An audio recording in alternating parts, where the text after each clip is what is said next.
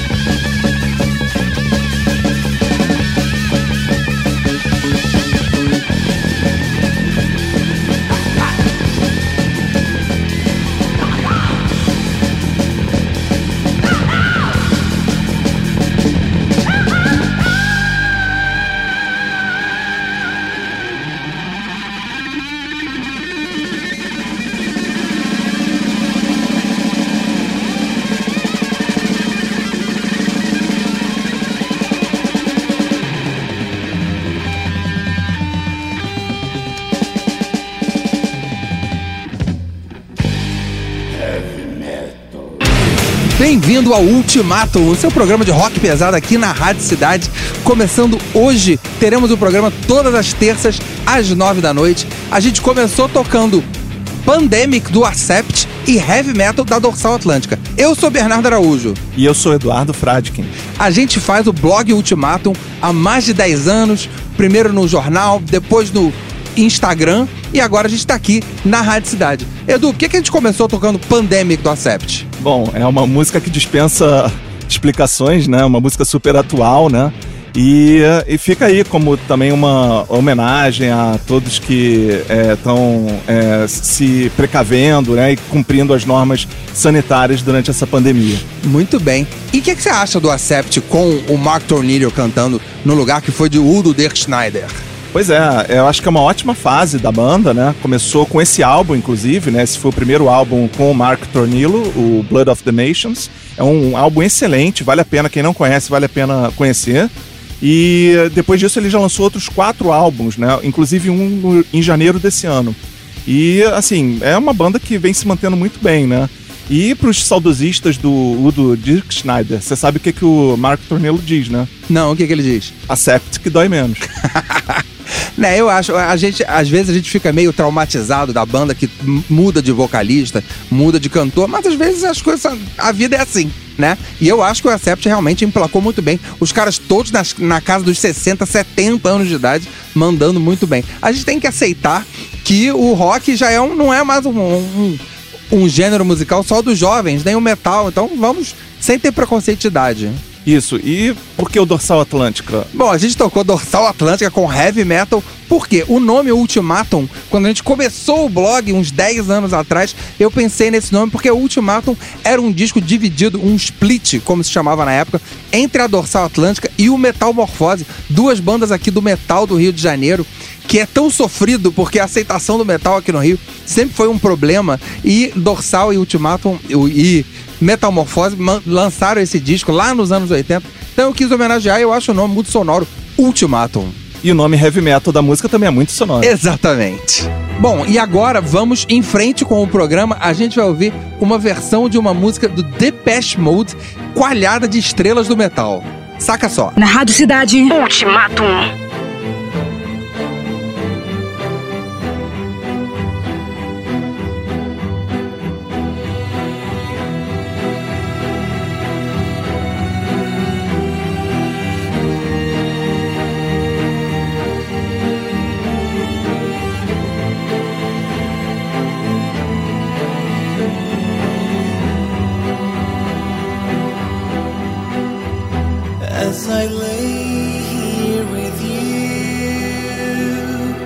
The shame lies with us.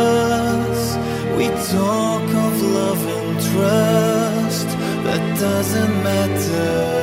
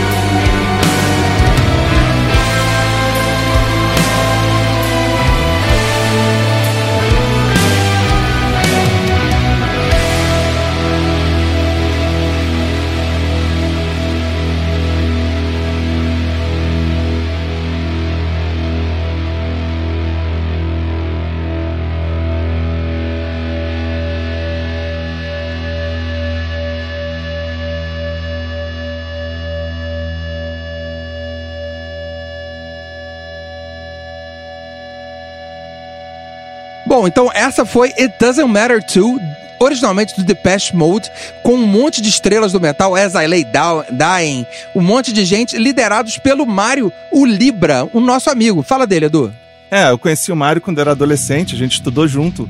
E ele sempre foi super musical, super interessado em música. Tinha uma guitarra BC Rich, igual a do Kerry King, na época que eu devia ter um violão de plástico. e é, é um cara que sempre foi muito talentoso e tá aí fazendo uma carreira excelente na música. Mário Martinelli. Exatamente, tá aí ele que é conhecido por Libra, ele arregimentou essa galera pra gravar uma música do Depeche Mode, que é um pouco estranha ao mundo do metal, mas é uma obsessão do Mário, né? Ele, ele já cantava, quando o, o Libra era uma banda sediada aqui no Rio, ele já cantava a música do Depeche Mode e ele juntou essa galera pra falar e pra gravar It Doesn't Matter To do Depeche Mode. E vamos então às duas últimas músicas deste primeiro ultimátum aqui na Rádio Cidade. O Edu escolheu uma música do Êxodos e eu escolhi uma música, quer dizer, tudo nós dois juntos, né? Mas o Edu pensou na música do Êxodos e eu pensei na música do Smith Kotzen, um novo projeto do Adrian Smith do Iron Maiden com o guitarrista Richie Kotzen. Vamos lá. Na Rádio Cidade. Ultimatum.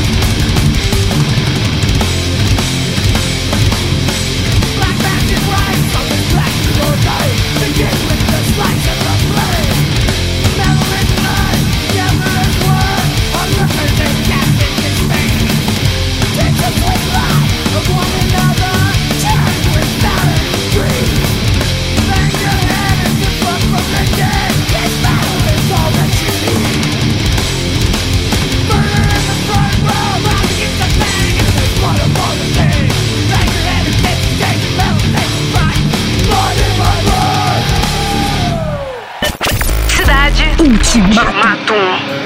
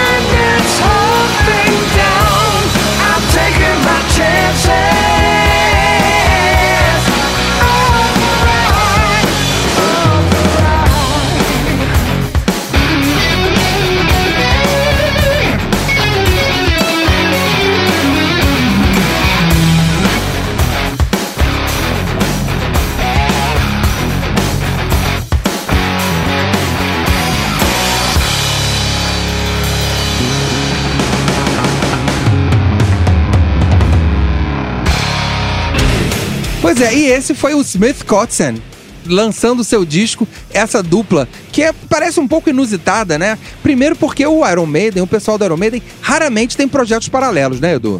É, o próprio Steve Harris, né, o fundador da banda, demorou muito pra fazer um projeto paralelo, né? Fez recentemente, né? Um de hard rock. É, o, o Lion, né?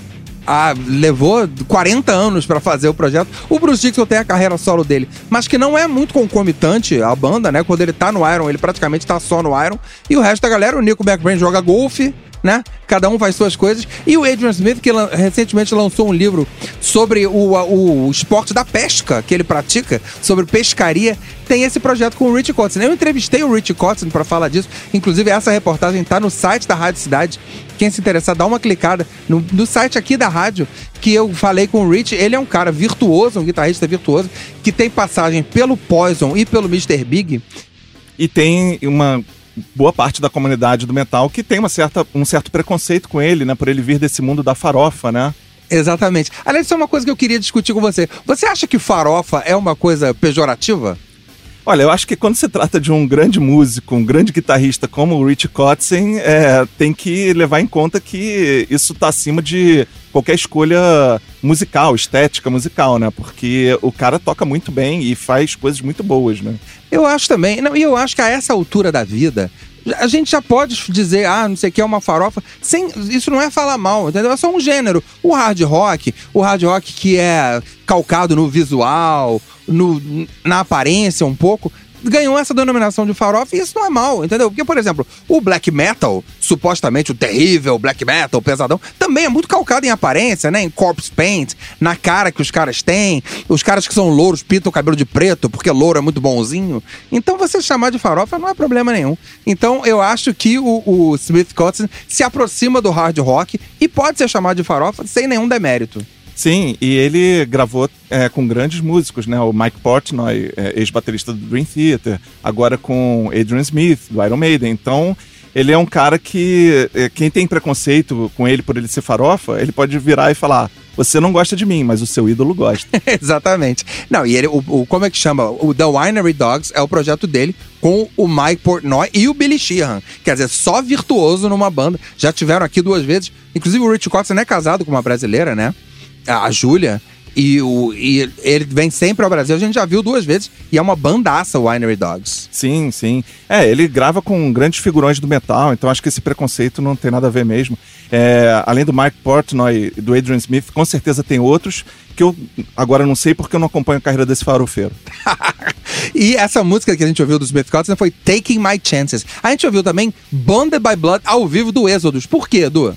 É, eu escolhi essa por ser um clássico do thrash metal e eu acho que é uma boa música para representar o gênero nesse primeiro programa. E é uma música também que me traz recordações, porque quando o Êxodo se reuniu com o vocalista Paul Baloff, é, eles vieram tocar aqui no Rio e tocaram na Rua Ceará, no Garage, saudoso Garage do Fábio. Um abraço para ele aí no céu. E é, foi um show é, memorável, porque na verdade durou pouquíssimo tempo, acho que durou uns 35 minutos o show. Inclusive, al- alguém botou no YouTube, eu, eu ontem à noite estava pesquisando isso para ver se eu achava alguma coisa desse show, e, e botaram o show no YouTube. Claro, gravado toscamente, mas para quem se interessa pela, pela banda, acho que vale a pena procurar. E assim, foi memorável, porque eu me lembro até hoje da cara de espanto deles quando eles saíram do ônibus da turnê e se depararam com a Rua Ceará e o Garage, né? Aquele casarão caindo aos pedaços, maravilhoso. E a cara de espanto deles. E eles resolveram ir pra Vila Mimosa, né? A zona de Meretrício do Rio de Janeiro. É, Já que tava ali na vizinhança, né? Pois é, e ficaram lá bebendo com as prostitutas, né? Ah, aí o show atrasou, como sempre atrasava mesmo no Garage, Imagina. né? Mas atrasou por um motivo nobre, né? Eles estavam se embriagando com as prostitutas. Aí sim. Isso, isso sim é trash metal. Fizeram um show de 35 minutos e todo mundo pensou que eles iam se mandar dali, né? Porque, enfim, repito, a cara deles ao ver o Garage foi uma cara de espanto. Mas não, eles ficaram ali bebendo cerveja com a galera depois do show e batendo papo. Então, assim, foi memorável, na verdade, por isso. Eles fizeram um meet and greet, que hoje é- custa uma fortuna. De graça. bebendo cerveja ali com a galera. Sensacional. Próxima vez que a gente entrevistar o Gary Holt, vamos perguntar isso pra ele, se ele lembra dessa vinda ao Garage. E vamos também botar um trechinho desse show na nossa página no Instagram. Quem não, não tá seguindo a gente ainda, Instagram, vai lá no Ultimatum Rock, é o nosso programa, interage com a gente, pode pedir música, pode cornetar, o que quiser. E a gente vai se despedindo. Voltamos aqui na terça que vem. Um abraço a todos. É isso aí, valeu! Você ouviu? Você ouviu Ultimatum. Produção e apresentação. Bernardo Araújo e Eduardo Fradique. Ultimatum.